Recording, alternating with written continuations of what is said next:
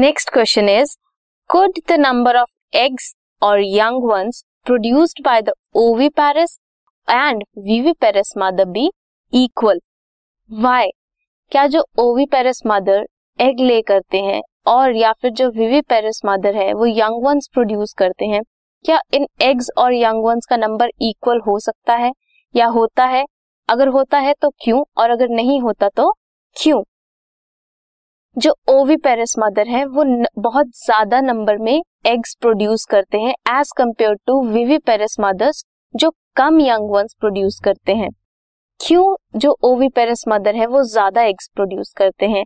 क्योंकि जो ओविपेरिस एनिमल्स हैं उनके यंग वंस की जो डेवलपमेंट है वो विद इन एग होती है आउटसाइड द मदर्स बॉडी होती है। आउटसाइड द मदर्स बॉडी होने की वजह से जितने भी हार्श एनवायरमेंटल कंडीशंस है दैट में अफेक्ट दैट एग हार्श है तो हो सकता है कुछ एग्स हैच कर जाए बिफोर मेच्योरिटी बिफोर मेच्योरिटी अगर एग्स हैच कर जाए तो ज़्यादा चांसेस हैं कि वो सरवाइव ना करें और उन एग्स की डेथ हो जाए.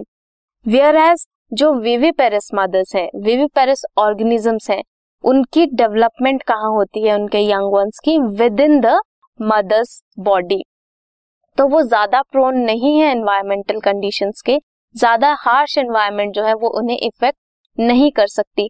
सो so, इस वजह से उनका चांसेस ऑफ़ सर्वाइवल और survival rate is more than that of oviparous animals that's why young ones produced by these viviparous mothers are lesser as compared to oviparous mothers examples हैं कुछ oviparous and viviparous animals के।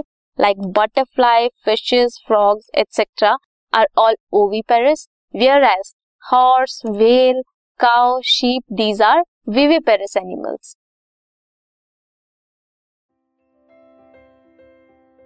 This podcast is brought you by hub hopper शिक्षा अभियान अगर आपको ये podcast पसंद आया तो प्लीज़ लाइक शेयर और सब्सक्राइब करें और वीडियो क्लासेस के लिए शिक्षा अभियान के यूट्यूब चैनल पर जाएँ।